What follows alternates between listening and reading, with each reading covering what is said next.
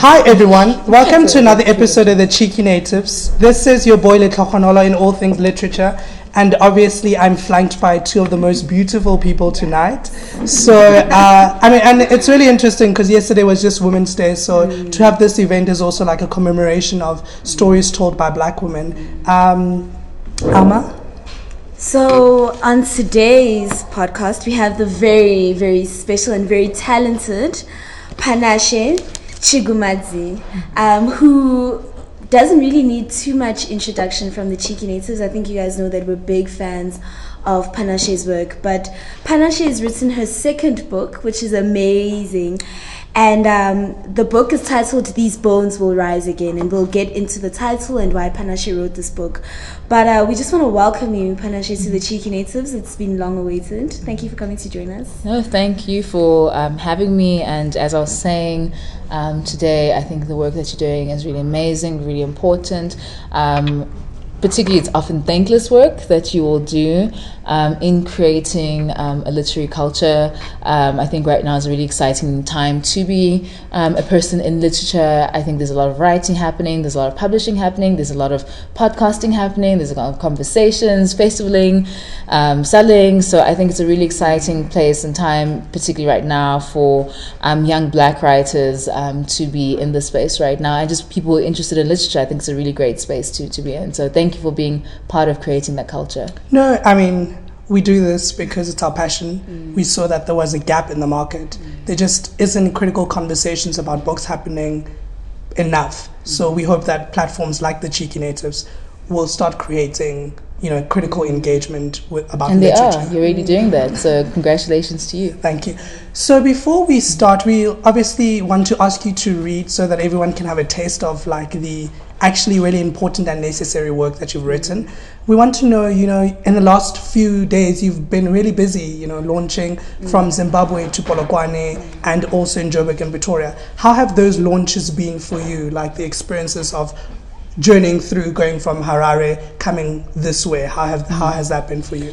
So I think uh, this is the Southern Africa leg of, of, of the book. So this is the Southern African edition that I'm, I'm launching. But the first um, launches that I did do were in the UK, and just also for you know, I can get flack for that, or just speak to just some of the um, dynamics around the fact that well, the people who commissioned me to write this book mm. was Indigo Press, which is um, directed by Ellah Wakatama Allfrey. She's the publishing director, um, and she has been the one who, who, asked me to, to write this book. So, had it not been for Ellah, we probably would not be sitting here with These Bones Will Rise Again. So, the first um, launches that I did were in the UK, which was really um, great. And each each uh, space that I go to, each host that I sit with, um, offers a different kind of conversation. Each audience I sit with um, offers a different kind of conversation.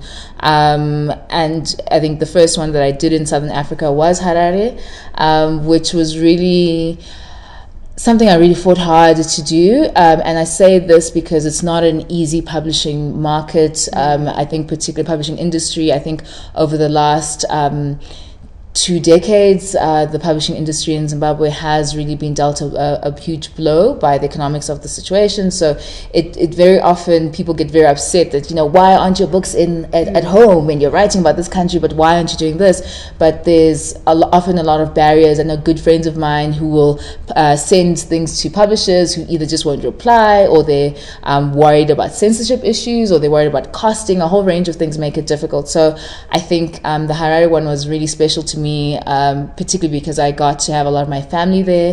Um, my grandmother, my surviving grandmother, was there, and um, even before I got to speak, she spoke, which was really important. Um, and so was uh, did my great uncle, um, who is in the in the book as well. So it was really important to have them there and get to see, you know, why it was that I was bothering them over the holidays, and get for them to be part of the process was really important for me. and I also did something in Bulawayo which was also difficult because that was the day that um, many of the opposition protesters had gone into the streets of Harare, and um, you know the end of it was bloodshed. It was you know six unarmed civilians being killed, some of them being shot in the back. So that was a very different kind of conversation. We just decided to show up because we'd let people know and there was no way of telling people that she can or can't come. Um, and so we decided that, you know, whatever the audience wants to do, they can do it. Um, so do you guys want to talk about the situation? Do you guys want to talk about the book? Um, and we ended up using the book as an entry point to really reflect on this particular moment, understanding, you know, and this is really what the book is about. Use understanding a very short period of time through a sort of panoramic view of history, understanding how it is that we get to this point. Um, the next launch I had was in. Um, Polokwane, which was really great. That's the city that I grew up, that grew up in, one of the cities that grew me up. Um, and my mom was my moderator, so that was really great because she, you know, one of the things she mentioned was that they're now afraid to speak in front of me um, at home because I do draw a lot of my family experiences.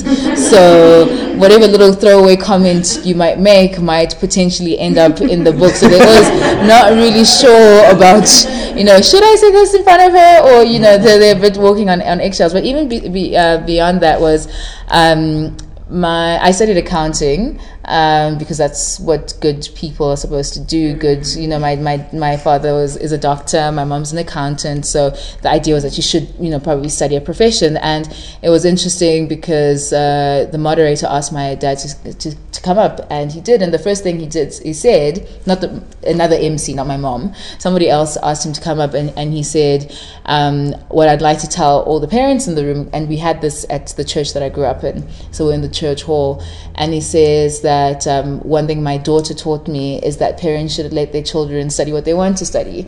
Um, and that was a really special moment because, you know, for a lot of this time, you're doing this work, but you're not really sure how your parents really feel about this thing that you're doing. That's not really the thing that you should have done. So, yeah, it's, it's, it's been a, many different conversations that brought up different kinds of things. So I genuinely am interested. You asked me, you know, what would you like to do with this conversation? I was like, whatever you want to do, let's do it, um, because it does enrich me as well as an author to find out what the what the audience. Um, thinks about certain things or what what kind of interpretations or what kind of resonances different audiences will have. For example, I'm in uh, the UK. The Black British audience might might really connect to themes of dislocation, lost memories. You know, the memories that are lost across the sea. All of those kinds of things. So I'm really interested in what the audience is. Um, finds that that, that resonates uh, for them. So I'm really excited to have this audience here. Please don't be quiet. Uh, that's the one thing I don't like about being in the UK. It's a very quiet culture. So for me, I'm you know I'm black. I like people to make noise and you know hear you know what what you know how do people feel? Don't they feel? So yeah. Um, let's let's try have this a lively discussion if we if we can. I think now, before we get into the book, we'll ask you to read uh, from your book mm-hmm. and get people a taste of what to get what's in store for them. Uh-huh. So you asked me to read a particular section, and yes. may- maybe after this you can tell us why. So yes. I'm now telling, I'm putting you on the spot. Um, you can tell us why you wanted this this this mm. particular section. So I'll start. So um, as if we're in church, you are going to go to page 148 of your uh, of your yellow pew Bible. Um, yeah.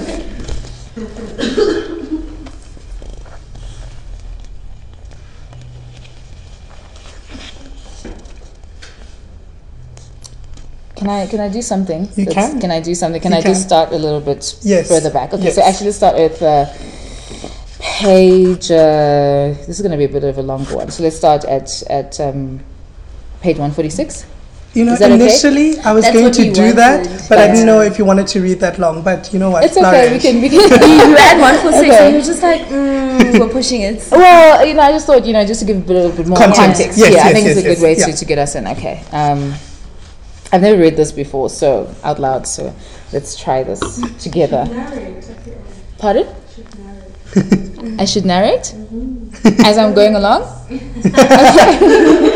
okay. Well, let's start at page 146 and see where we where we land up um, with that. If Zimbabwean politics is a game of time and space and its manipulations, different powers find the moments most suitable to their agendas, freeze them, and insist on them to the exclusion of all other time. History in our political game is no longer a series of recurring waves, carrying us all within them as our ancestors intended, but a straightforward line of progress for the few. With Zimbabwe experiencing as much political turbulence as it has in a generation or two, we find ourselves swept up by waves of massive historical transformations that ripple across time and space.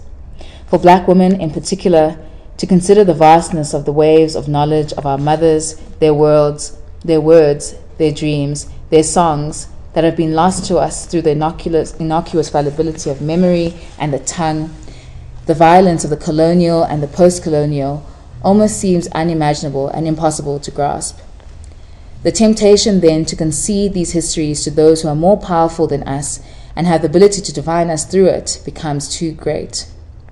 And yet, if we still ourselves in the tumult to feel and consider the ways in which these historical waves have moved through our bodies and those who have gone before, we will discover that much has survived, passed down from breast to mouth, mouth to ear, ear to heart. Sometimes the vastness of what has been lost and distorted to us is there to be found by the most personal elements of history. At a time when the official portraiture of the nation's new father, Emmerson Mnangagwa, has been installed so that we may look up at him in our offices, hospitals, schools, airports, post offices, and stores, the act of imagining the last portrait of Mbuya Lillian Chigumadzi has provided me with stable ground on which to reimagine her, to re- reimagine myself, to reimagine others, to reimagine the nation.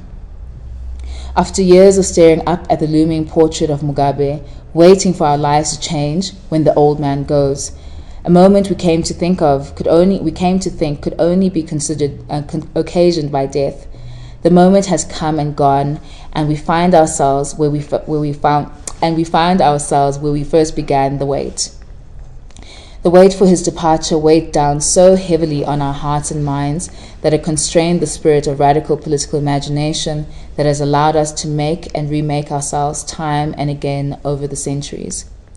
In the same ways, we limited our political imagination to the end of colonialism, with dire consequences for our post independence years. Mugabe's end represented the end of our political imagination. Now that we are living through Mugabe's end, we will come to understand that Zimbabwe's future is not a matter of the old dying and the new being born. To reimagine Mbuya Lillian's lost portrait is to begin to conjure up the gallery of portraits of African women erased from history through forced land removals, migrant labor, rape by boss and fellow comrades, the exclusion from post independence land ownership, domestic violence, the treacherous roads of cross border trading, HIV AIDS. To imagine these portraits of women erased from the annals of official history is to confront our compulsion to erase and mitigate their image in the story of our making. To reimagine the portraits of women, such as Mbuya Nehanda, who have been enlarged and frozen, is to confront our compulsion to reframe and distort the image in the story of our making. To imagine these women, both named and unnamed, is to face the historical present of both the physiological and psychological manifestation of cumulative and intergenerational traumas and triumphs that have brought our nation here. To imagine these women is to face their questions. They are difficult, they are painful, they are necessary. We cannot turn away, even as we know in our hearts that we collectively fear facing these women because they will demand that their questions be answered. We know that their questions will, will release a torrent of granite boulders that will destroy the versions of us and the nation that we hold dear, even as they harm us in ways untold. The force of their questions will surely crush crush the old certainties cast in Zimbabwe's great house of stone. And then, what will become of us? Who will we be? I think we, we just need a moment from that. Um, Does everyone feel like they've just been taken to church?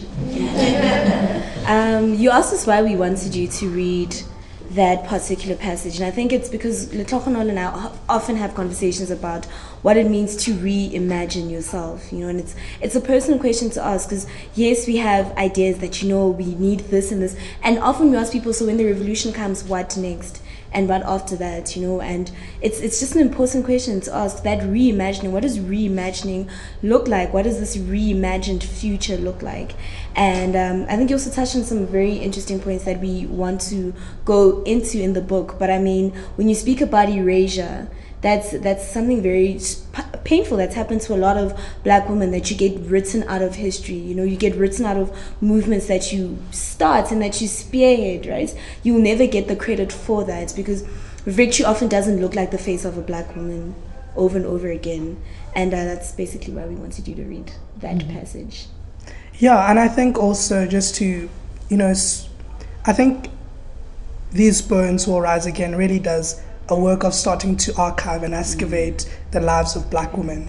So I think that particular chapter also, or the particular reading, or where the chapter starts, it also speaks about what that looks like because you speak about like reimagining the women that have been erased already. Mm. So what does that look like, excavating their lives, mm. but also how are we going to ensure that the women are written into history going to the future? So I suppose the first question to ask is, these bones will rise again.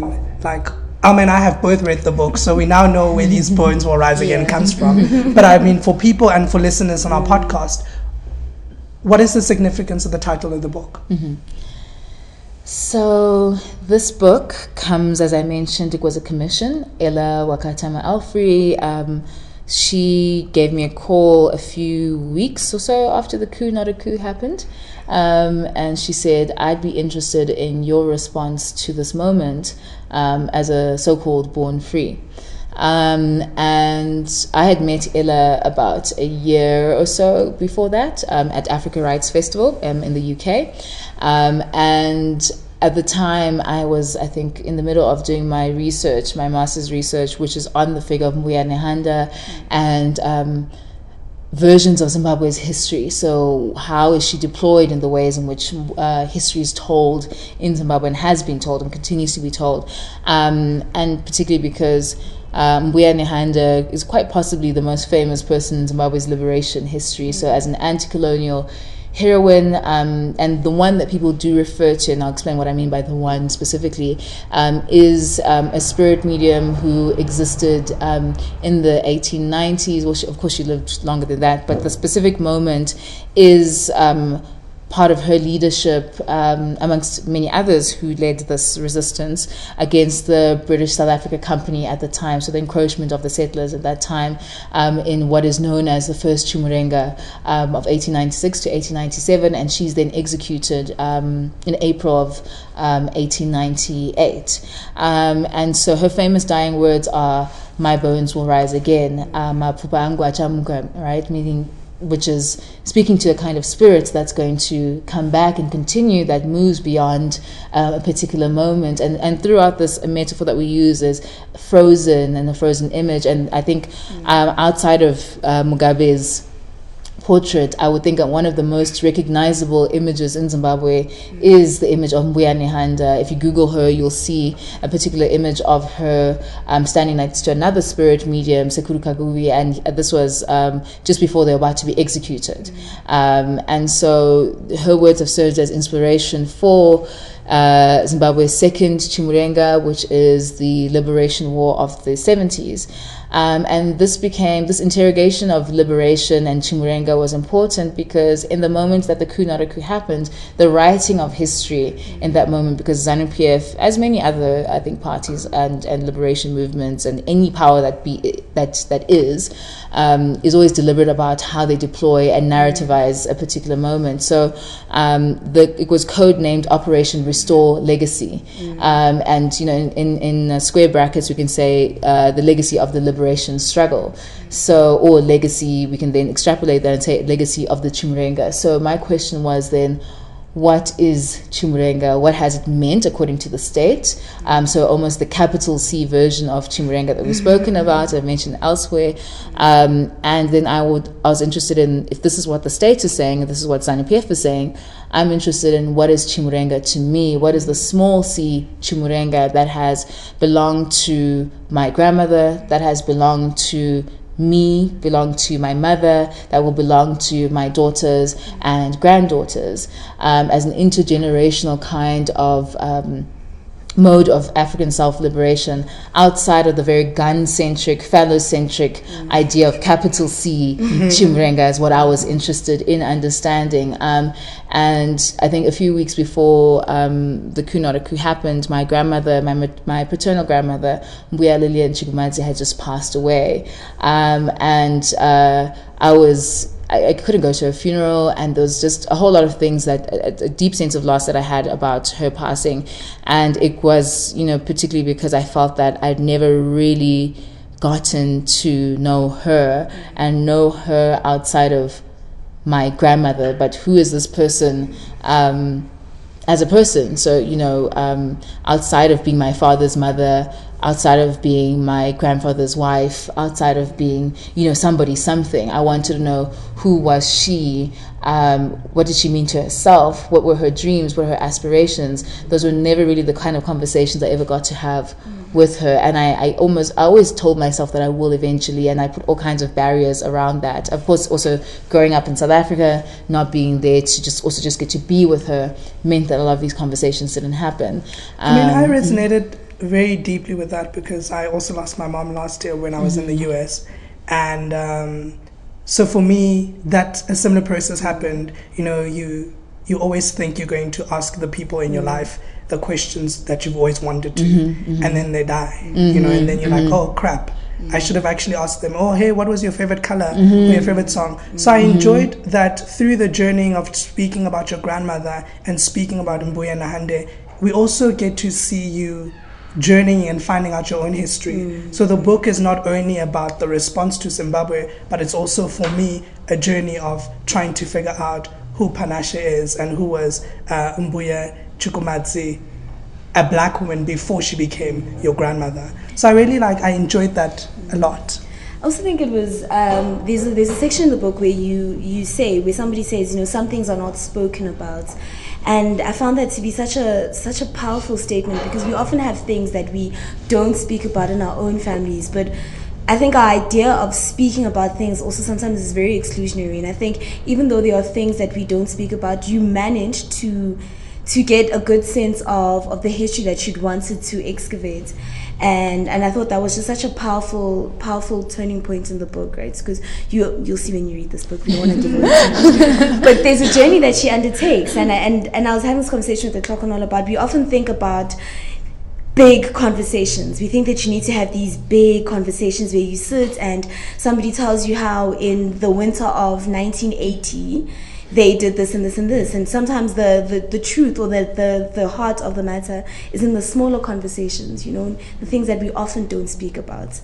Um, there's a very interesting part in the book where you speak about language. I think a large part of, of the book also covers your sort of feeling like you've, you've covered, feeling distant from or feeling like a sense of remoteness from from home because you've grown up in South Africa and you've spent a large part of your life here. You're on the diaspora and you speak about language and and how you and your brother forgot at some point you forgot Shona. Why did you think that was an important thing to include in the book? Um, well, just the epigraph, or one of the epigraphs of the book, is "History is created in the mouth," um, and that is a quote from Yvonne Vera, the late Yvonne Vera, um, who's a brilliant um, Zimbabwean novelist. I always want to call her a poet um, because her work is poetry. When you read it, it's so lyrical and it's it really forces you to learn to read differently. Um, and I think that was also an important metaphor as well, just going back to what you're saying. My, it was my grandmother, Mbuya uh, my maternal grandmother, who says, meaning some things are just not asked about.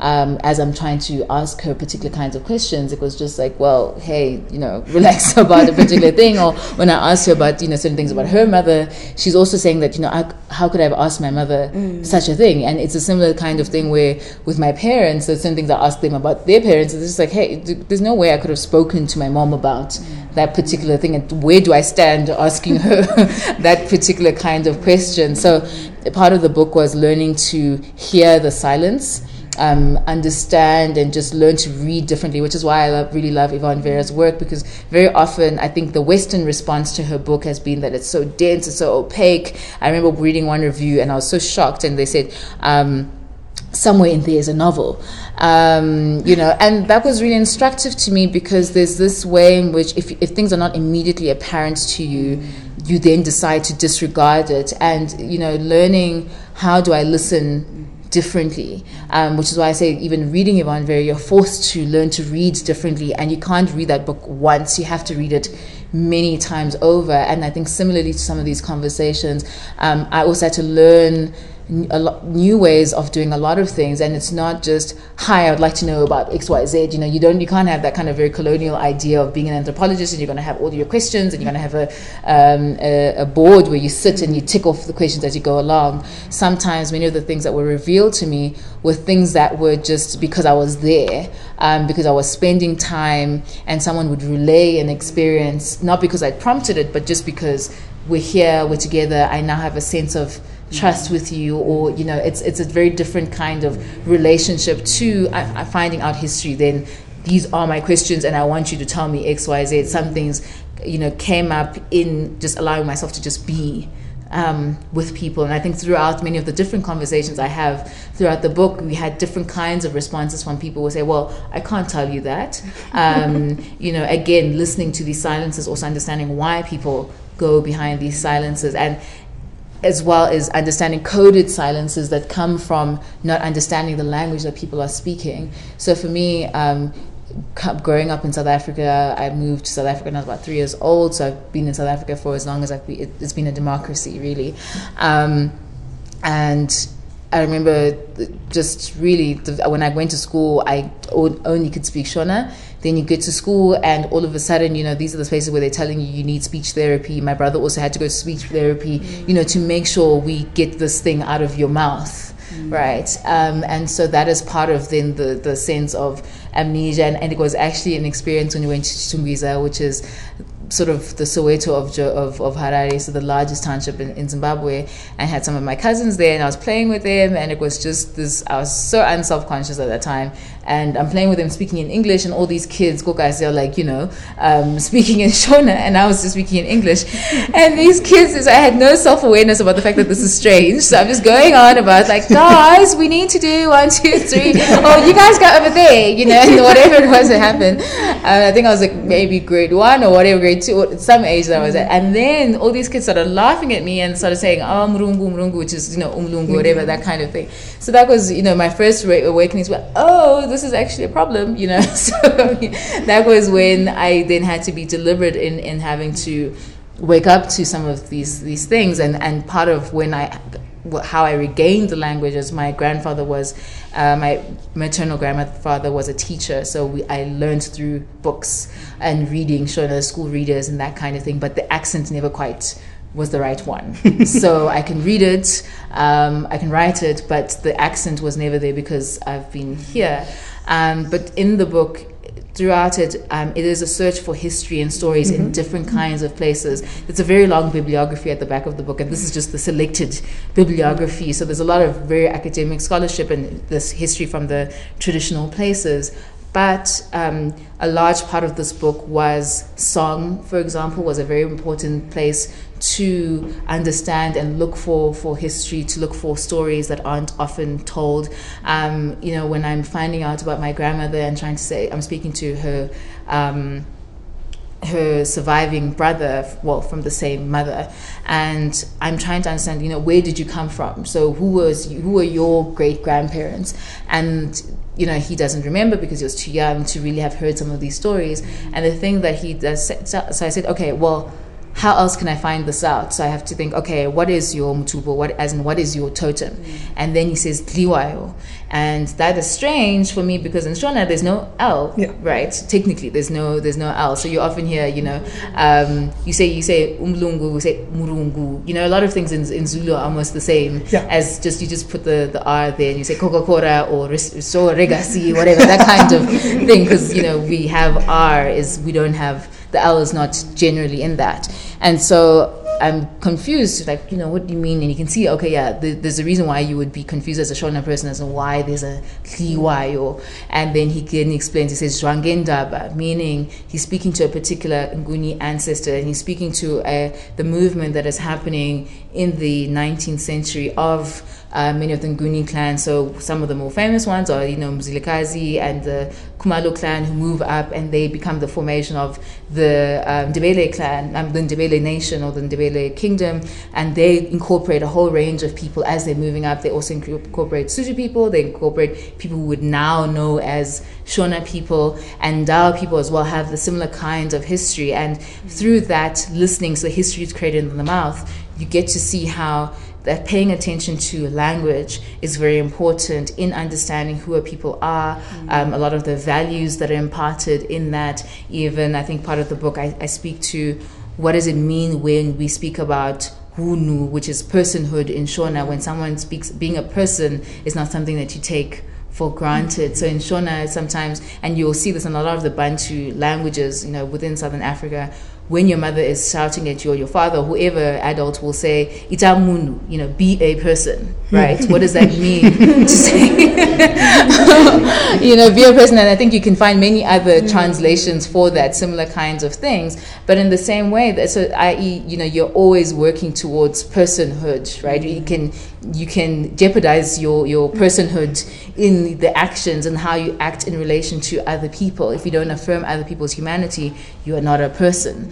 Um, and you can think of that as a structural level where, you know, if you ask someone, um, you know, the question of if I want to find out someone's race, one way to do that is say, Munuere, is that a person? You can say, no, Murungu, right? No. and you can see that. It's not a person. Of, and you can speak to that, right? That is, that is part of the language. And again, you would miss that. So if we think about now when people, we have many white scholars who have who can, particularly in the post 94 period in South Africa, people can talk about uh, Ubuntu, but we have an Ubuntu without Abantu, right?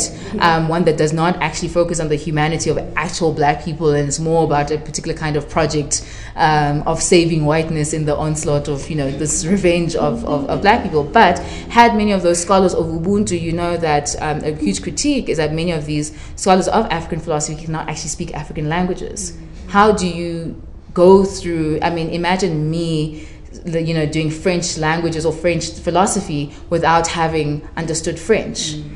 Um, you know, people will say, "Oh, you haven't read Fanon until you've read it in French," you know, that kind of thing. But nobody will have that kind of reverence for African language as a store of philosophy, as a store of value um, and values of a people. So that's why it was also important for me, and perhaps maybe why intuitively I thought I'll have that conversation with my grandmother once I've really learned Shona. Once I and I thought I'd, I'd go um, I and I'm going to do that now. But uh, my my aim was always to go and learn Shona at university. So I really wanted to have a very literary, scholarly understanding of of Shona, almost as good as Mugabe Shona. Um, he's a very his his English is very good, and his Shona is very uh, it's a very deep kind of of of Shona. And if you listen to Oliver Mtukudzi, he's also got a very deep kind of Shona, and that's the Shona that I wanted to approach my grandmother with, and of course, then you know she was taken away um, before that. So I was kind of forced into finding myself through this, and I had many people help me through the journey. Um, but that's why language is a very important part of the story in the history of us and understanding and the storying of ourselves is paying attention to um, our language and what it has meant um, over time. And the last example I'll give is also the fact that with through this book, I'm interested in stories outside of where we usually look at it. Mm. If we think about, I find that when I'm in Harare or in Zimbabwe, a lot of the language that people speak now is very rough. So people speak, you know, it's very quick for a child to say afuteke ah, type thing. You know, a child will say benzi, which is not a nice word. People just very quickly jump to very vulgar, kind of impatient kind of language. And I think it speaks to a way in which there's a frustration with a particular kind of moment. Um, you know, it's the kind of petty volve, so the, the release of the petty frustration uh, away from uh, uh, sort of because of the inability to do something about the broader structural issues, we, we, we sort of mm. release that in our everyday interaction. So people are very quick to jump to very vulgar language and insulting, say, Urimbwa, meaning you're a dog. You know, that kind of language seems to be a lot more um, prevalent right now, and even how people drive, which is something that I write in the book. But again, paying attention to these things can tell you a lot about a people, which is what I was interested in. I was not interested in a story about the politicians or the big men of our history Mm. I was interested in a story about people. I mean, coming to the big men, right? So we we we know that the big men are particularly in understanding African history. So we always talk about Thomas Sankara, we talk about Kwame Nkrumah, we even talk about, in the context of Zimbabwe, Robert Mugabe, right? There's a certain benevolence that we have towards him, mm. but we don't talk about the women.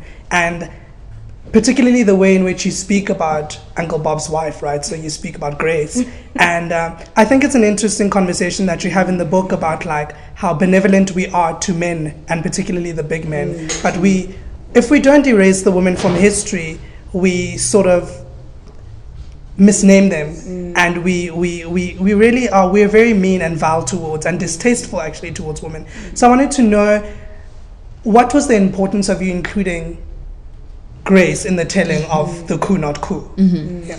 Um, yeah, well, I think because central to the military's narrative of the moment is that we are removing criminal elements from the person of the president, and this is why we have to embark on this moment. So everything was swept into a Grace Mugabe sized hole, right? Everything, you know, the, the narrative was we're going to preserve the legacy of Mugabe, and you can see how he's been treated generally, um, even as he's kind of been a very petulant grandfather afterwards, are telling us that his, his roof is falling or whatever, and that kind of thing. But generally, he's been treated with, with kid gloves, and there's a way in which his legacy and the sense of respect and reverence for him, even within the party, has continued. And it's it's really been framed that really, um, and and this is the narrative. Even when I'm speaking to people in their homes, is yeah, well, you know, he was bad, but really, the person who was terrible was was Grace. You know, the person who was, and you know, really. It, in comparison, I mean, there are some some cases, but the person who's got blood on his hands is Mugabe. The person who has who's been there for, I think, what since the 50s, since the late 50s, has been Mugabe. I mean, Grace. This is not to take away what she, uh, her her role within politics, but if we're speaking about the culpability for this particular political moment, um, it was very expedient to then be able to to blame Grace, and really Grace's uh, real fault was that she was jeopardizing the succession planning within ZANU PF. It was not about you know what it meant for the rest of the country. It was really messing up with you know whether Mnangagwa can be can be next or whether Sekeramayi can be next. That was the issue. You know her stepping into this arena of fathers and sons and you know playing out of her role, um, particularly because I mean when you hear the way in which Mnangagwa has gone about telling the story is that you know Mugabe is a father to me. He continues to to emphasize that. So he, this is this 94 year old father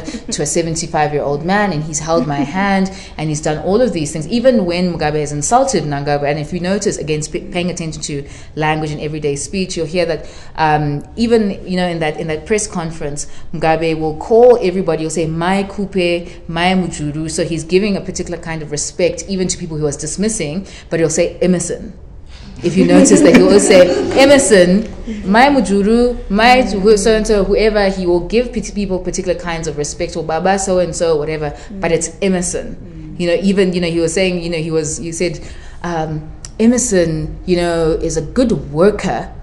Um, you know, that's also a particular language. What do you mean that he's a worker, i.e., someone who's not really trusted to think or do anything that is, you know, he's a good worker, but he's dishonest. You know what? That was a very disrespectful thing that he said, and yet still there's a way in which even um, I saw an interview with um, with I think Sky News, and Emmerson still was, you know, I'm very hurt by this, but he, still refrained from. Whereas Grace was clinically ill, she was a whore, and this is not just the political party. This was across the board when people were on the streets singing "Atili kutongwane hure," we don't want to be ruled by a whore.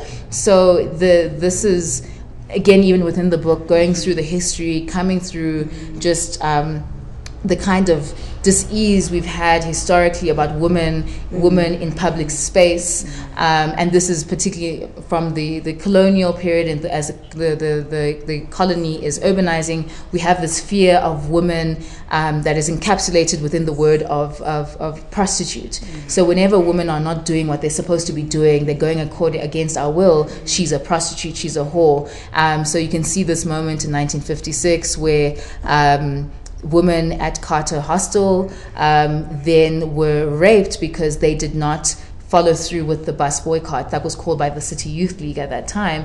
And within that, then the excuse given was that these women, who were actually mostly domestic workers, secretaries, um, were then called prostitutes because this is how you can afford the high bus fare. So the the word, the fact that this word continues, um, even the British, I mean, or rather the, the, the settlers, what they would call women competent, what they, they'd say that these are the prostitutes of the male soldiers, right? So there's this always this framing of women mm. in public space, women doing what they're not supposed to be doing as as prostitutes, and then you find that either women generally you can become a Mbuya Nehanda who is a mother of the nation, who is all that is good within the nation or you are an evil stepmother of the nation. And the best way to think about it is through Mugabe's two wives, which is Grace Mugabe and, and Sally Mugabe, who both are very complex figures. And you can see this even in South Africa. Winnie Mandela is not allowed her complexity. Nelson Mandela, of course, is allowed to be a complex figure. But, you know, dare Winnie have any sense of, you know, um, complexity, she must immediately be disposed. And we're happy for her to carry the liberation struggle, for her to continue the name of the ANC. Um, but now that uh, liberation has come, you know she needs to go back and become the wife again so this is really this was just important to just think broadly about how women are narrativized even when they are afforded a place in history just to be aware of the ways in which they are often dehumanized I think an important conversation that we had post reading the book was about the idea that women are expected to know their place. And I think it's something mm-hmm. that you've touched on, you know. So, I mean, with Grace, Grace had done a number of things prior to this, but it was the idea that Grace had the audacity to step into a public arena and demand space. And I think it's an important conversation to have as a continent how uncomfortable we are with black women, particularly demanding space. And I wonder had that been anybody else who had been as vocal about wanting to step into into that space, if the the the reactions would have been as vitriolic, you know, would people mm-hmm. have been so offended by this idea that here is a woman who's just unaware of her place mm-hmm. and it's it's it's a it's a concept that you you explore quite intensively in the book you know so um, and how respectability is also just a weapon that's used against women quite often, you know. So when Joyce Sekuru is being accused of wearing a mini skirt, I mean, as a, as a reason as to why she cannot lead and why that ludicrous criticism would only ever apply to, to a woman, even even in 2017, that we can use that as as a reason to not place women in positions of power speaks to, even as a continent, how we haven't moved forward and how we afford black women space and what we're comfortable with black women doing. And I think it's it's also a question of language, and I think it's something that you explored. You know, the certain language. Koknol and I speak about this all the time. How black women will be called loud, but men will be assertive. Mm-hmm. You know, he's just he's just sure. You know, she's just a lot. yes. Grace was a lot, but Mugabe was just he knew what he wanted. And how dare, and that's an important question you address, how dare you, as a black woman on this continent, go forth and demand the things that you think you deserve. Whether or not you rightly deserve yeah. them is a different question. I mean, to say, just to, to be fair, it was yeah. it was to say that um, I'm not, I do not claim her as a feminist icon yeah, or anything like that. That's no, not, no, no one, not. no one, no one claims Grace as, as, a, a feminist, icon. icon. And in particular, I do speak to the fact that you know she claimed being Mbuya Nehanda, for yes, example, and how yes. ludicrous that was to, to, people that she could say that I am the representation of Mbuya Nehanda, and then she, as, as she begins this, she's that was the beginning of her sermon, and then behind her was Mnangagwa, and she began to insult him and his and her wife, wife uh, his yeah. wife in the same vein. But it's just to speak to the ways in which there's a gendered way in which people respond to mm. people. Mm. Um, that when we speak about Thokozani Khupe, I mean, Grace, let's just going back to her, she used that same language against other women. She's the one who began mm. to speak about mm. Grace Mujuru as the miniskirt wearer, saying, I've got evidence of you and your husband, and you know, you're like this, and that kind of thing. Or she, you know, she used very vulgar language throughout. So she was a very shocking person. That was, that was really um, part of her, her um, her her brashness um, was to really shock and use language that you've never heard in in, in yeah. a woman or anyone. That was yeah. not a woman. That was anyone speak at, at that pulpit. Yeah, and if you think about. Um, the difference in Mugabe's speech. His, I mean, Shona generally is a, is not a direct language. Mm-hmm. Um, people don't say things, you know, directly. We use metaphor and you'll couch things in very particular ways. But she, you know, would also make a lot of kind of innuendo, yeah, sexual innuendo, yeah, speak yeah. about the fact that many of you don't even know if your children are your children, you know, that kind of thing. She was that kind of person. Um, but it's still, it's, so, and it's still to speak to the fact that she could be, have been as vulgar as she was, but she was not Mugabe at the end of the day. So to say that everything can be lain at her doorstep mm. um, is completely false. Mm. Um, and it's and in for me, um, at, there's no point at this book wherever I speak and say this is a feminist text, this is a feminist no. analysis. This was just to say how do we to analyze and understand how do we speak of women when we like them and when we don't, mm. when women do bad things, when women do good things, mm. because both of those things are often weaponized against us. Mm. Even in speaking about Mbuya Nehanda, who is a spirit that of course I have great reverence for, I'm also aware aware, aware of the the ways in which her good story is used to um, erase the stories of others, used to um, erase the stories of other women. For example, we it's a, it's a particular narrative about who is the real ancestor of Zimbabwe. For example, we don't talk about Queen Lozikeyi Dlodlo, for example, the last king of the Ndebele. For example, we don't speak about a whole range of women because there's a, a lot of subsuming under the figure of Mbuya Nehanda. So I think even in, in both situations, again, women are always out of their complexity so that we can we can instrumentalize them against all other women or whoever it is that, that, that needs to be fixed in a, in a particular moment. And I like there's a, a part in the book where you talk about, you say, um, you know, political history has made wombs of women, right, and emptied them of complexity and impregnated them with what is good or bad in our society. So I think that metaphor is quite powerful that, you know, we understand Mbuya Nehanda in a frozen image. You speak mm. about this frozen image in the book, that this is how we understand her. But we, in your research in finding out about the mediums and the spirit, you found that there were a lot of not necessarily contradictions, but there are a lot of complexities in the figure, you know, which negate the idea of a frozen image that this is one monolithic understanding of a person. But I think also speaking about that, your book is also really spiritual. Like I found myself really intrigued and interested in like the spirituality of Zimbabwe. Why was it important for you to frame or use spirituality as a praxis uh, in order to to analyze the coup not coup? Um, I think again, I was not interested. First of all, I, I really get frustrated when people want to talk about Mugabe's Zimbabwe, for example. I think many Zimbabweans just get really frustrated in the way in which the country has been narrativized, mm. particularly growing outside of, of Zimbabwe. I grew up at a time where Zimbabwe was a laughing stock. We couldn't think about Zimbabwe outside of hyperinflation. You can't think about Zimbabwe outside of Mugabe, you know, and I wanted to understand a Zimbabwe outside of that. I was really interested to say, well, you know, that's not my entire experience. Of course, it's understandable that people would want to understand this figure, but there's so much more to this moment. And even more so, there's a way in which we hide behind him, um, particularly around a lot of failings. So as I speak to, you know, this issue of uh, the patriarchy in Zimbabwe as politics, just as a particular example, that's something that long precedes Mugabe, for example. That's something that, you know, we see in the opposition, we see this in, in all kinds of other spaces.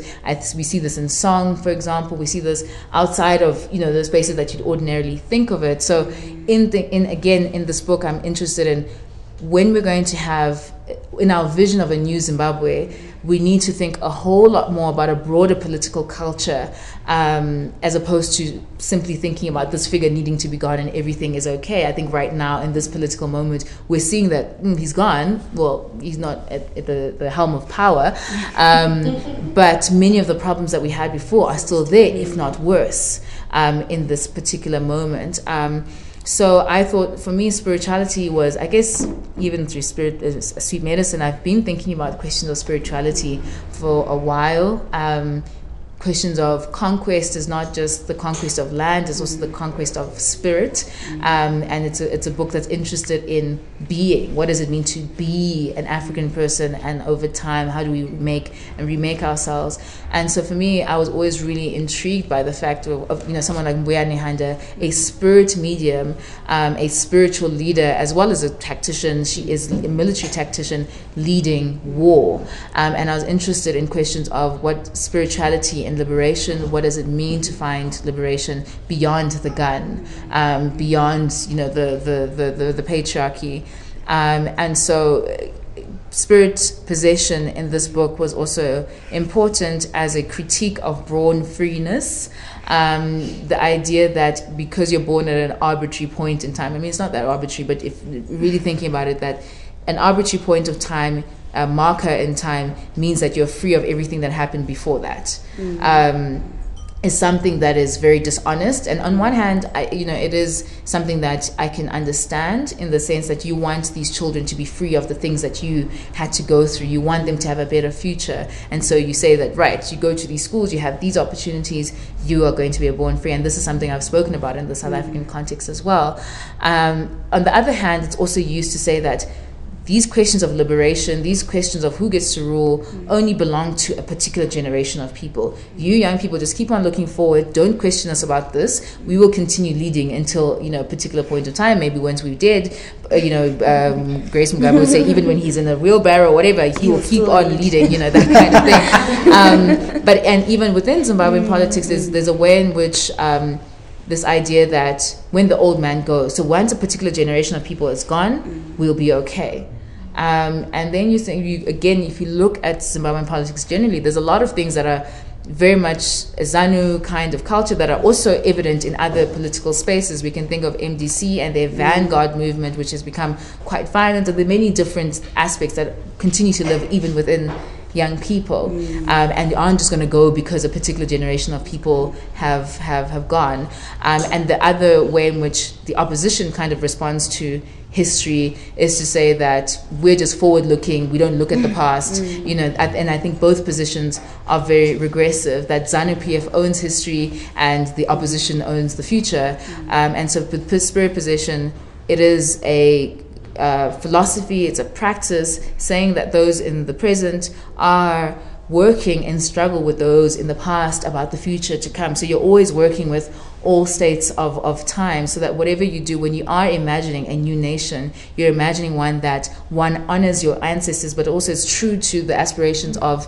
those in the present as well as something that you can actually uh, bequeath to those uh, in the future. And i think that's really important to be able to do as opposed to thinking that it's only the history uh, or the past to the exclusion of the future. Or it's only the future to the exclusion of, of the past so you spoke about Yvonne Vera earlier, mm-hmm. and uh, you list quite a few female black novelists that you said you came to find yourself in them.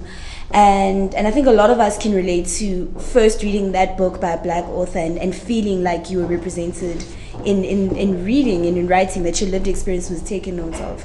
So really my question is why was that such a powerful moment for you that you read Tsitsi Dangarembga and it did something to you and you and sort of feeling that your lived experience was recorded. And I think connected to that is, you know, we're a literary podcast. Of course we have to ask you who your favorite authors are, mm-hmm. or at least two or three books that have absolutely changed your life. Yeah, your literary influences. Um, I, I, mean, I never have favorites generally because I think um, just as a person who's always changing, I think mm. many of us can relate to that. So just certain things work for you at a particular point in mm-hmm. time. Mm-hmm. Um, and I'm also a person who likes to consume things until diminishing marginal returns. So a very economics kind of turn. So I until I can't have any more of this thing, and then I can never, never stand it anymore.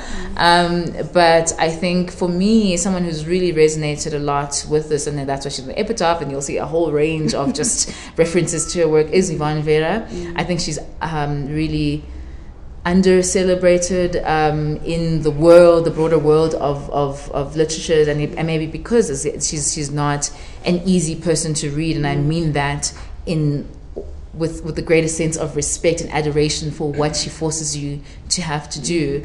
Um, and I think, particularly because she is someone at this moment when I'm interested in questions of what is history, what isn't history, um, the ways in which, from you know her first novel Nehanda right up until um, the Stone Virgins, the ways in which she deals with questions of history um, are not the ways that we're taught to understand history mm. um, and taught to read narrative understand narrative.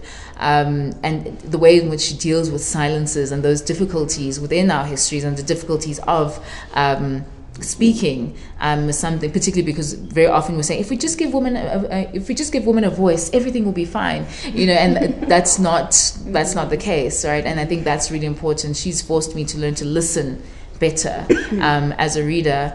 Um, and particularly Nehanda is a really important book for me. The question of spirituality. It was almost spiritual history of Nehanda because I was used to reading the sort of very um, the, the, the very Cartesian. So I'm using very you know thinking about Western epistemology. There's a particular version of history. So the Hegelian understanding that. Um, Africa does not have a history, and history only comes into being once the Europeans have come and give you, you know, um, written text, and that's when history really begins in Africa. But prior to that, you have no history, you're ahistorical. And in this book, the way in which she centers a different understanding of what history can be and has meant, and it's not linear, um, it is a almost circular understanding of history, is something that was incredibly. Um, important to me, but I do name throughout the book. You can go through the, the, the bibliography. Yes. It is also that Extensive. love letter. It's an extensive bibliography to speak to the fact that um, we there are black women who've been writing and many different sources of knowledge for me have been there. So people like audre lorde with um, um, her book zami a new spelling of my name. The idea of the biomythography was incredibly important again in decolonizing ideas of what is history um, understanding that black womanhood is a fiction. So all storytelling or history is some form of myth making again going back to yvonne vera history is created in the mouth.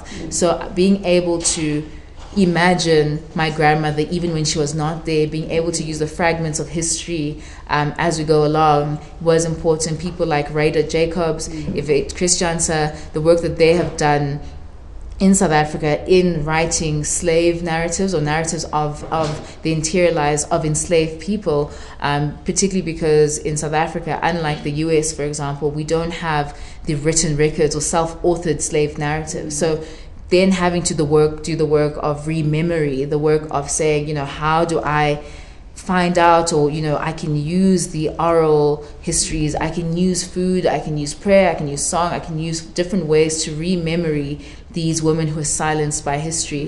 Those are the people who've been really instrumental for me in this particular moment. People like maryse conde for example um, from the caribbean. Her work has been really important for me as well. Um, people like um, jamaica kincaid edwidge danticat those are people um, ama ata aidoo a whole range of people who've been incredibly important. I think again i would just say the bibliography but it's only a very it really doesn't do justice to the people that, that have been really important to me locally. People like kwezi Mbandazayo, which is why I spoke to her the other day, just her work as well. So yeah, I could do a whole we can do a whole podcast of just my people who've done really important things for me as, as a writer. Um, I think it's interesting that you.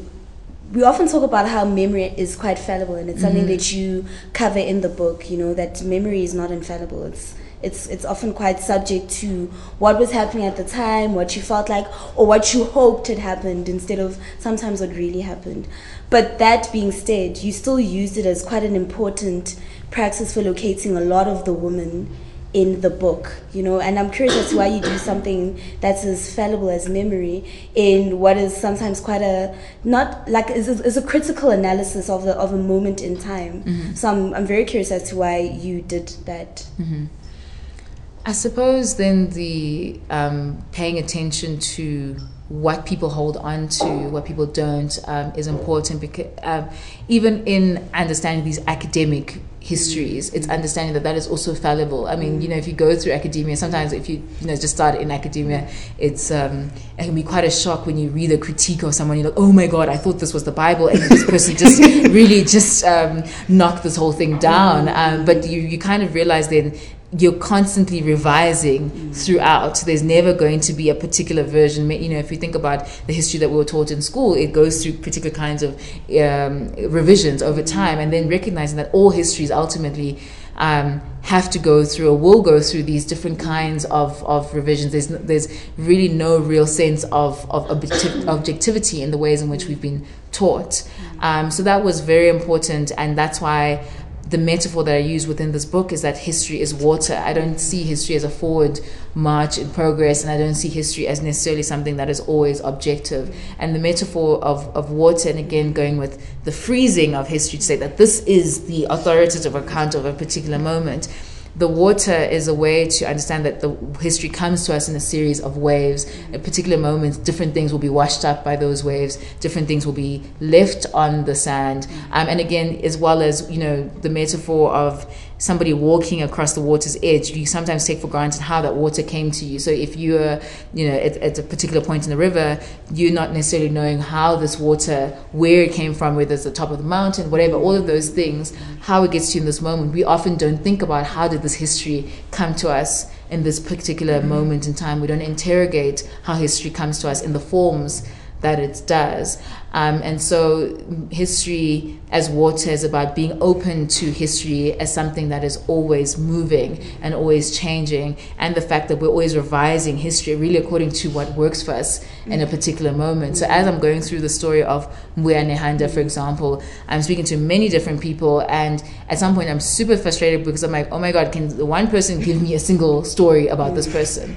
Um, but then you realize that that's a very Western idea, um, a very colonial idea that this is meant to be the, the authoritative account. Um, all of these things are true. These are all you know they don't need to necessarily cancel each other out. Although to be honest sometimes you'd have people who are what also frustrated me was people saying that my account is the account. So and so doesn't know anything. And i'm like well you know so that's a whole story for another day. Um, because people through telling these stories people are asserting their authority. So again the trouble of history in the mouths of those who are authorities is something we should always be questioning. So for me, it was important to trusting the oral narrative was just the same way that I need to. I've learned. To, I, I have to now distrust the written narratives as well. Just because it's been written in that way does not mean that that is the authoritative account. Very often, you know, just because some white man at a particular point wrote about your mm. ancestors in a particular way, very often we're like, no, that's not how it it happened. Maybe he mm. didn't understand the language. Maybe that's just what the people that day decided to tell him so they could get off their back. You know, all of those kind. And, and really, people are very. And, and as I go through some of these stories and speaking to mm. different people, people will decide to conceal and not and tell mm. particular things. Just like with my grandmother, she was clear that you know some things I can't tell you. Some things I'm just not going to, do. So that was important in understanding that all of these forms of history ultimately are, are fallible. So, you know, the, the, placing of more value on some is, is not a neutral mm. kind of thing. It's, you know, the, the mouths that tell particular stories are the ones that, you know, we don't trust certain mouths to tell history. We need it to come from, you know, a white historian, a white mm. anthropologist. Then we'll believe this account but when it comes from the you know the people who live this history we're kind of doubtful about you know whether this actually is true or not. And that was something that was important for me to allow myself to learn to revise just like with my grandmother in reimagining her. I always thought she was a rural person. I thought she grew up kumusha for example.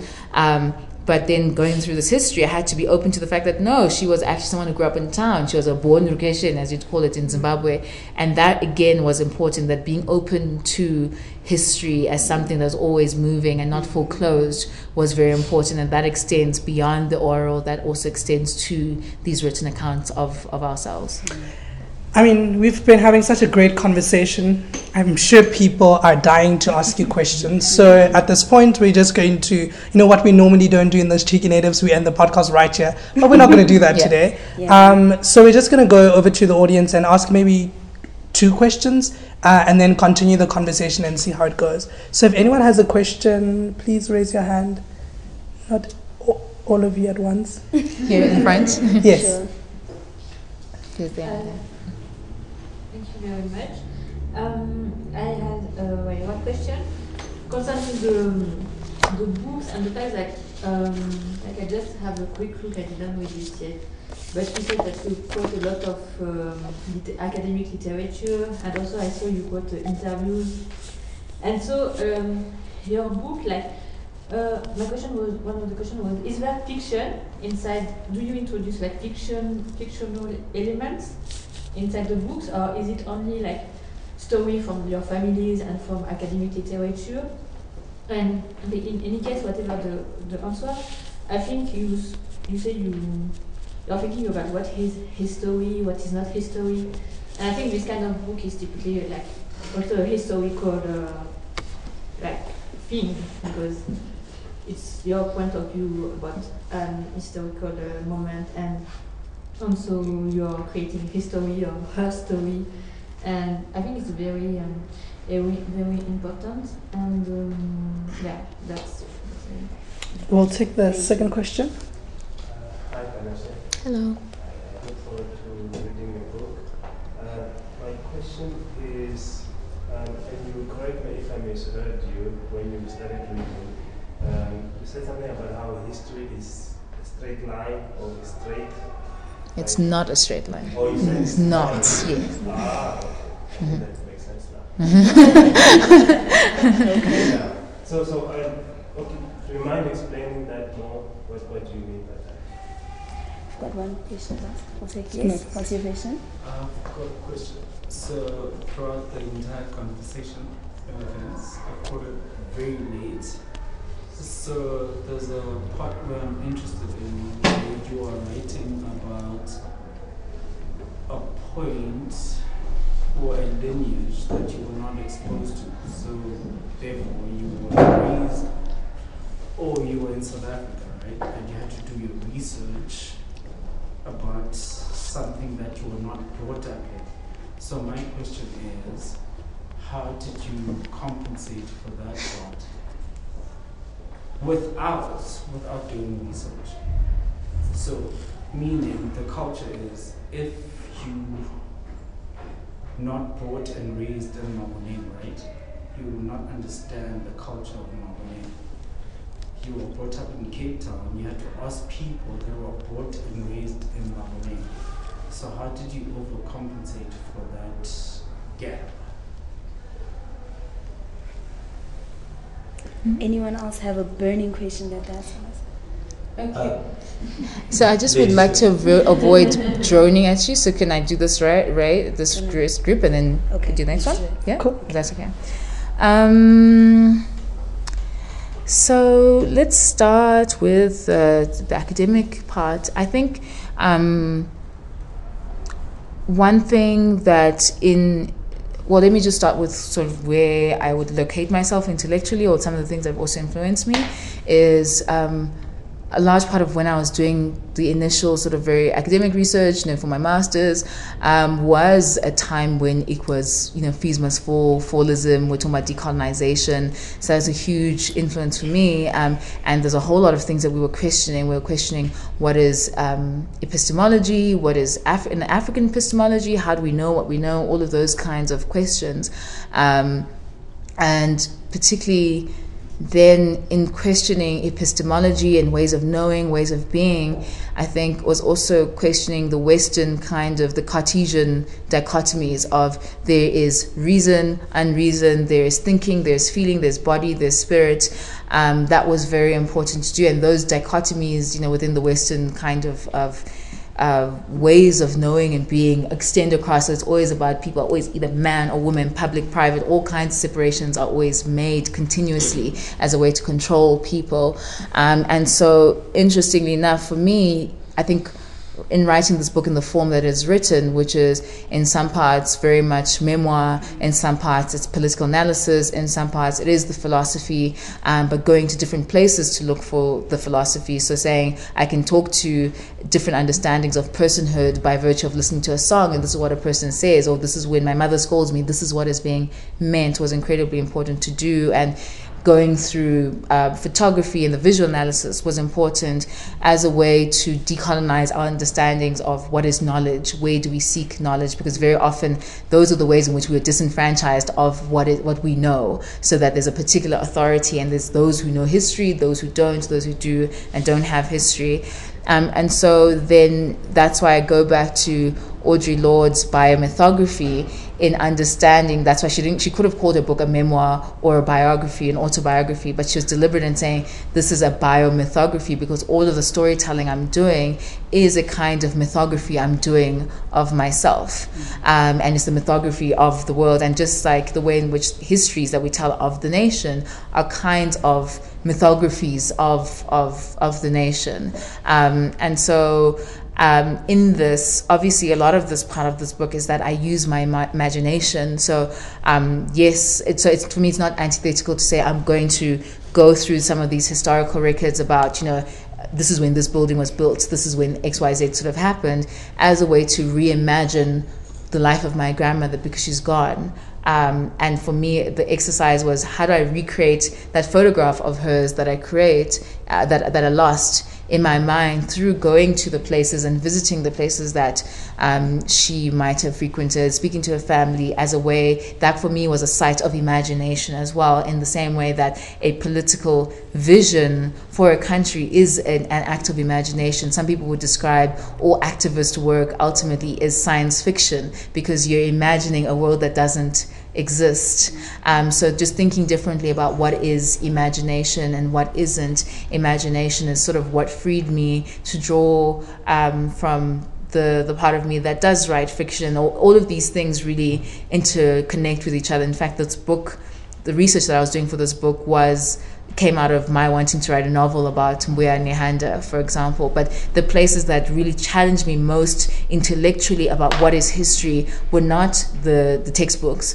The places that actually challenged me the most, like I mentioned, Yvonne Vera's book, Nehanda, and the way she wrote that history was something that did the most for me intellectually and understanding that. So for me, there's not really a demarcation of this is fiction, this is not. It's saying that these were all spaces, and even in the bibliography, you'll see that I cite fiction as well as part of that intellectual legacy. So, and as well as song, all of these different spaces are things that inform something that people have tried to really say, is this memoir? Is this? I'm like, oh, it's a book. We, we can call it creative nonfiction. Um, that's that's that's the term, and it's it's to speak to this genre branding because as Africans we've been or people have been colonized have been genre bending all this time. And that's why when you know colonialists come here they're like okay what do we do with this? Okay this is a that or whatever in order to control um, um, people. Um, the next question just around history is not a straight line of progress.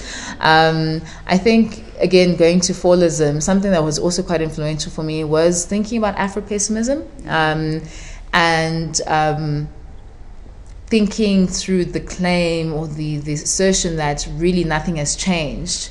Um, the world remains anti-black. We continue in these, you know, the master-slave dialectic. What does that actually mean? Um, but that was that was important in questioning a kind of liberal humanist kind of assumption that you know Martin Luther King often says that the moral arc of the universe will bend towards justice.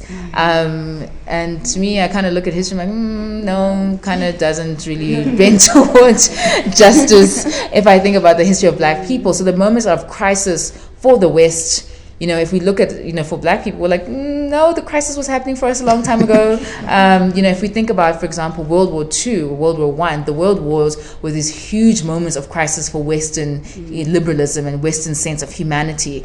But then if you kind you know, so i.e. thinking about um, the Holocaust, but then, I mean, a good friend of mine is doing research right now about the Holocaust in Namibia, for example. Mm. That genocide had happened, but at the same time that these huge strides in notions of history and enlightenment is happening, slavery is happening. Um, you know, so what are you talking about when you're saying that now we've necessarily progressed in civilization to dehumanize people at the same time as you're claiming the highest form of humanity doesn't quite make sense to me. So uh, again, the straight line of progress. So we are colonizing you so that you may be civilized, so that you can go forward with time. Is to speak to. So I think for me as a colonized subject uh, pushing against this forward notion of history um, is very important. And also, again, in understanding, the, very often we would say, um, I can't believe this is happening right now. I can't believe we have a Trump in 2018.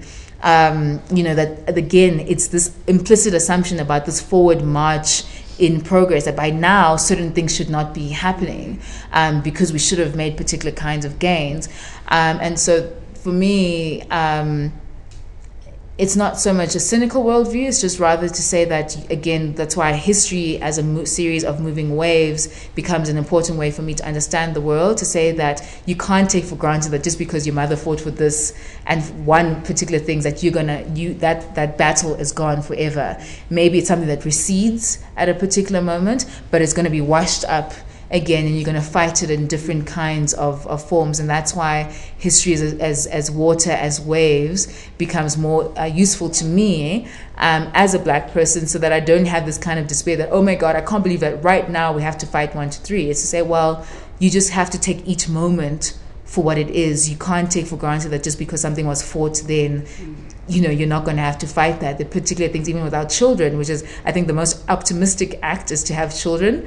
Um, you know if you if you and thinking about that very seriously about you know why in a lot of slave societies people would kill their children would rather not have children because they don't have hope for the kind of world that their children are going to live it live um, within. So if i'm saying and i'm an afro pessimist and i still want to have children what am i saying about my view of the world. Um, so ultimately, really, for me, I just take each moment, each historical epoch as that moment. I'm not going to then, in the same way that people say, oh, because we thought Mugabe was gone, we should have pro- progressed at a particular moment. No, you take this moment for what it is um, and not allow yourself to, to be lulled into certain notions of progress and then be surprised every time you know you've got the neo Ku Klux Klan that's just you know come into into being. So I think that's why history not as a straight line is something that's important for me to do as a colonized person. So I'm not always caught um, off guard. Um, questions of a lineage that I'm not exposed to. That's interesting because you know it's it goes to a whole lot of questions. Just you know, even with um, why you know, for example, on this book, I'll say just I'm Zimbabwean born, for example, which is this, a way of me just sort of not saying are you Zimbabwean, are you South African, what exactly are you? Because that's what people always want to know. Um, what exactly are you? Um, and I'm very clear that I claim both of those things because both of those experiences have shaped me. Um, and just because I've grown up in South Africa does not mean I'm not shaped by Zimbabwe. Um, maybe it's not the ways, and it certainly isn't the ways in which someone is shaped by virtue of growing up there. Um, but I think I can speak to many of the ways in which my childhood was very Zimbabwean, just whether it's the music we listened to, my parents remain, you know, my parents are not going to somehow, just because they came here, not be um, Zimbabwean. So, i.e., um, the music we listen to, the language we speak at home, and as much as I had that period of really being influenced by school, but my parents continued to speak to me in Shona, just that I could not speak back to them. Um, so that's why I could have the conversation with those kids, only that I'm speaking back to them in um, English and not realizing that this is a problem. But anyway, so um, all of those things, the food that we eat, um, these things don't just disappear. And again, even just questioning born freeness is also a critique of time and space as well. That just because you aren't in a particular space does not mean that you're not with that space um, throughout you. So just if we think about even as I'm speaking about issues around Chimurenga, how do I feel that as a pain of my own, even if I didn't live through the first or second Chimurenga? If you can think about the fact that. Um, for example, trauma is something, and there's research that people speak about that trauma is something that's passed through the DNA. I do think, not that there's, I'm not trying to make essentialisms about, you know, because you've got particular kinds of blood, you are therefore this, but it's speaking to the things that, there are things that remain transmitted. If you even think about African Americans, for example, and there's things that they will do, you know, I think on Twitter, for example, you'll sometimes have memes about things that black parents do. These are people who left the continent years or centuries ago, but there's still something about being from this continent that continues to be transmitted from there. Um, also, at a very practical level, I continue to visit Zimbabwe. So, in my household, there was never a question about, particularly as there was a, as um, Zimbabwe became a laughing stock. My parents were always very intent on asserting our Zimbabweanness. Um, when it was most expedient for people to say, I'm not from the country, they were very clear in saying, well, when we go home, we're not just going to go to, you know, visit family, but also going to go to the places that we grew up in. We're going to go to the places that um, my father grew up herding cattle, for example. I went to my parents' schools. So a lot of these things, even the stories that I always grew up with them, again, history being created in the mouth. The first place that I got that history was in my parents speaking of their childhood, speaking of their lives, and we always made a point of going to all of these places. So it was never an ab- Zimbabwe was never an abstract thing. It was something that was there in our household all of the time. And there's a huge Zimbabwean diaspora in the country. I think you would know by now. Um, when I grew up in Durban, for example, there was a huge community of Zimbabwean people. Um, so that I think that's part of why I never actually learned Zulu because a lot of the kids around me were actually just Shona speaking kids. So that culture was there. But I also want to critique this notion that. Um, Zimbabweans who, or people who are outside of a particular place are not of that place because a large part of Zimbabwe's story, at least for the last hundred, well, I mean, it's not even this di- notion of being a diaspora, is not just post 2000. There have been people who've been moving out of the country in and out and having those movements for very, very long time, and that doesn't make them any less. Um, Zimbabwean or not. So, I mean, we can have a whole conversation about that. But for me, I think there's no sense for me, a sense of compensation. I, you'll find that even I, compared to other Zimbabweans, I probably am someone who goes kumusha more than many other people do. Kumusha meaning amarai, uh, uh, korai, for example. We have a home there. That's something I go to all the time. So it's never something I had to compensate for in this book. Many people in Zimbabwe would say, oh, wow, I didn't even know this stuff about some of these things. So it's just this is the stuff that I was interested in, but I never felt that I need to necessarily compensate because I'm comfortable in my positionality as someone who's Southern African before I am even Zimbabwean or South African. Um, so we're going to wrap up now, but when you come and get your book signed, because you're all going to buy a copy of this book, um, Panashe will, will answer some questions. Uh, if you have any lingering questions left, we just from the Cheeky Natives want to say a big thank you to everybody who came on a Friday evening in Yes. this bitter cold um, to come and just add, you know, to the canon of, of black literature that exists, and it's very important. I think part of the work that we do at the Cheeky Natives is the archiving of black stories, and the story came at this book came at such an important time. You know, uh, I think that there are voices that we often don't give credence to, and it was important to have this book exist. So thank you for writing such an important book. Um, I think often we don't realize in the moment how important work is until much later on, and I think that this book is one of those books that's just so important. Um, and at the Cheeky Natives, we have a very interesting rating system. So we don't give authors stars and popcorn. I mean, no. Or books. How you many know. hectares? How many hectares of land? I think I'm oh, oh, you see, so, we know yeah, Panashe listens yeah, to the we cheeky natives. So we give land to our authors. Based on how much we've enjoyed your book, whether we think it was an important text, you know, we rate it. It's, it's quite intense. Can I tell you how the settlers used to give themselves land in Zimbabwe? how?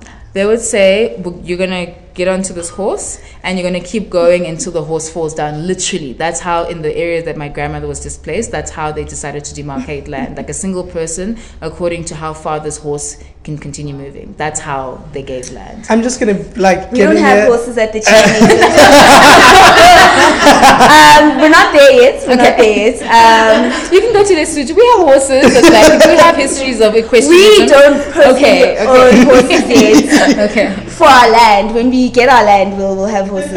Um, Yeah. But but what we do is we we look at the book and we look at important places that have been covered in the book. And Trying to this in front of me. This is weird. No, you have to give me a land. how will you know which land gonna I'm be like? Are you gonna say, okay, we're gonna give you a backyard? You know, like, like Panashe, at this rate, we're not going to give you any land. so after much discussion, there's a there's a there's a province in in South Africa that you know it's very close to your heart. You've grown up in this Oh, province. I love the promise. Yes, yes. Yeah, so Panashe knows that she grew up in Limpopo, you know, she has close ties to Limpopo. And so after much discussion at the Cheeky Natives Land Committee that is headed up by myself and the Yeah. very rigorous conversation and debate, we've decided that we're going to give you a piece of land in Magoebaskloof. Oh, ah, yes. We need to reclaim that. Yes. yes. We're here for that. We're here for you. So, uh, and we just think that you will go and you can relax and, and write in peace and solitude in in Magoebaskloof with the waterfall behind you. You've been Uh, there? Yes, I have. Oh, okay, good. we, we should go and be scouts. I mean, how how is the Land Committee going to work? Yeah, yeah, yeah. Um, but I think that just speaks to the, the power of the work that you do. I think a lot of people might not know um, what you do outside of the books that you've written and the important work that you've done with Abantu Book Festival, you know, which which is the first black fest literary festival in the country, you know, and of that scale and of that magnitude. And it's and it's important to have spaces that that we own and we step into fully and particularly for our writing and for our books because we need to create a canon that exists right so that your children don't first encounter people who look and sound like them when they're 20 and they're in varsity and they're reading for their own leisure You know, there's something so powerful about seeing yourself represented in, in literature. And I think that's part of the important work that you do. Yeah. So, from the Cheeky Natives, we are going to gift you Magoebaskloof when the land comes. Call us and get your Title title deed. deed. Got you. I still think the uh, land should be owned by the state, but we can have a whole other discussion about Tanisha, you that. can donate your land to the state. We're happy for you to do that at the Cheeky It's a thought that counts. Thank you. Yeah. Um, I think also just to reverberate what Alma is saying, like this is really an important text, both for understanding the history of Zimbabwe, but understanding the history of black women in Southern Africa. So um, from the Cheeky Natives, we're really grateful uh, that you took this time to, one, write this intense book, uh, do the rigorous uh, work that you've done on this book, but also for this, for coming out on a Friday night. And we also want to, you know, celebrate you. Uh, what many people don't know is that you'll be off, jetting off to Boston, Massachusetts, to uh, embark on a PhD program at Harvard University. Um, so this is in celebration of that too, to say, you know what, all the best for this next journey. We have absolutely no doubt as the cheeky natives that maybe 10 books are coming out of this PhD project and we'll be flying to Boston to do recording. recordings. Come and find with me, please. So thank you everyone for joining us on this episode of the Cheeky Natives. As you've heard, the name of the book is These Bones Will Rise Again, um, authored by the infallible. Um, Oh no, I'm not infallible. I'm a woman. I'm a person. the prodigious Panashe, right? And also, please, people, don't DM the author for books and be like, Kikuba PDF, and no, no, no. Go to a bookstore, buy the books, and also just shout out to Bridge Books for continuously giving us the space to uh, record our podcast. And if you come to Bridge Books and buy the book, you can get a 10% discount. Just use the code CHEEKY. So thank So you, everyone. There's no reason to ask for a PDF. We're giving you a discount. Like, don't let the devil use you, please. yes. Until next time, thanks. Thank you. Thank you so much.